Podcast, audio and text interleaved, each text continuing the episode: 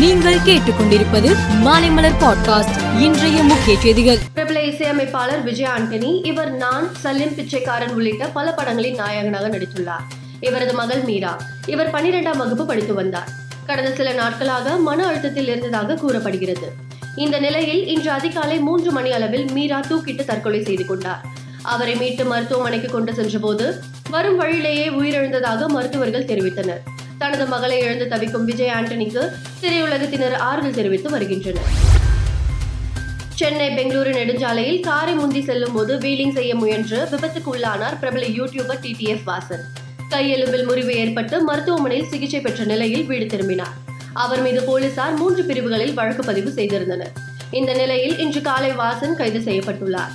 அவர் மீது மேலும் இரண்டு பிரிவுகளில் போலீசார் வழக்கு பதிவு செய்துள்ளனர். அவரது பைக் லைசென்ஸ் ஆகியவை பறிமுதல் செய்யப்பட்டுள்ளன ராமேஸ்வரம் பகுதியை சேர்ந்த மீனவர்கள் நெடுந்தீவு அருகே மீன்பிடிக்க சென்றனர். அப்போது இலங்கை கடற்படையினர் துப்பாக்கியால் வானத்தை நோக்கி சுட்டு மீனவர்களை விரட்டி அடித்தனர். இதனால் பயந்து போன மீனவர்கள் மீன் பிடிக்காமல் கரை திரும்பினர். பிரதமர் மோடி தலைமையில் நேற்று மாலை மத்திய அமைச்சரவை கூட்டம் நடைபெற்றது. இந்த கூட்டத்தில் மகளிருக்கான முப்பத்தி மூன்று சதவீத இடஒதுக்கீடு மசோதாவுக்கு ஒப்புதல் அளிக்க முடிவு செய்யப்பட்டதாக தகவல் வெளியாகியுள்ளது. சிறப்பு கூட்டத்தொடர் நடைபெற்று வரும் நிலையில் தற்போது அதற்கான மசோதா தாக்கல் செய்யப்படலாம் என எதிர்பார்க்கப்படுகிறது.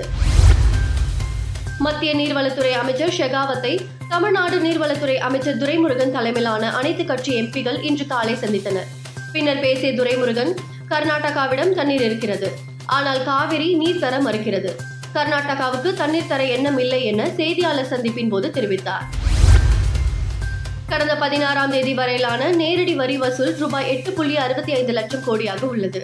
இது கடந்த ஆண்டுடன் ஒப்பிடும்போது இருபத்தி மூன்று புள்ளி ஐம்பத்தோரு சதவீதம் அதிகமாகும். நேரடி வரி வசூலுக்கான முழு ஆண்டு பட்ஜெட் மதிப்பீடு ரூபாய் பதினெட்டு புள்ளி இருபத்தி மூன்று லட்சம் கோடி ஆகும். அதில் நாற்பத்தி ஏழு புள்ளி நாற்பத்தி ஐந்து சதவீதம் தற்போது எட்டப்பட்டுள்ளது என மத்திய நிதி அமைச்சகம் தெரிவித்துள்ளது. காலிஸ்தான் பயங்கரவாதி ஹர்தீப் சிங் நிஜார் கடந்த ஜூன் மாதம் கனடாவில் கொலை செய்யப்பட்டார். அவரது கொலையில் இந்திய ஏஜென்ட்டுகளுக்கு தொடர்பு இருப்பதாக கனடா குற்றம் சாட்டியுள்ளது. அதனைத் தொடர்ந்து தூதரக மூத்த அதிகாரி ஒருவரை நாட்டிலிருந்து வெளியேற்றியுள்ளது. ஆஸ்திரேலிய அணி உலக கோப்பை தொடருக்கு முன் இந்தியாவில் சுற்றுப்பயணம் செய்து வருகிற இருபத்தி இரண்டு இருபத்தி நான்கு மற்றும் இருபத்தி ஏழாம் தேதிகளில் மூன்று ஒருநாள் கிரிக்கெட் போட்டிகளில் விளையாட இருக்கிறது. இதற்காக இந்திய அணி அறிவிக்கப்பட்டுள்ளது.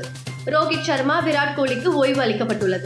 அஸ்வின் அணியில் சேர்க்கப்பட்டுள்ளார். மேலும் செய்திகளுக்கு மாலை மலர் பாட்காஸ்டை பாருங்கள்.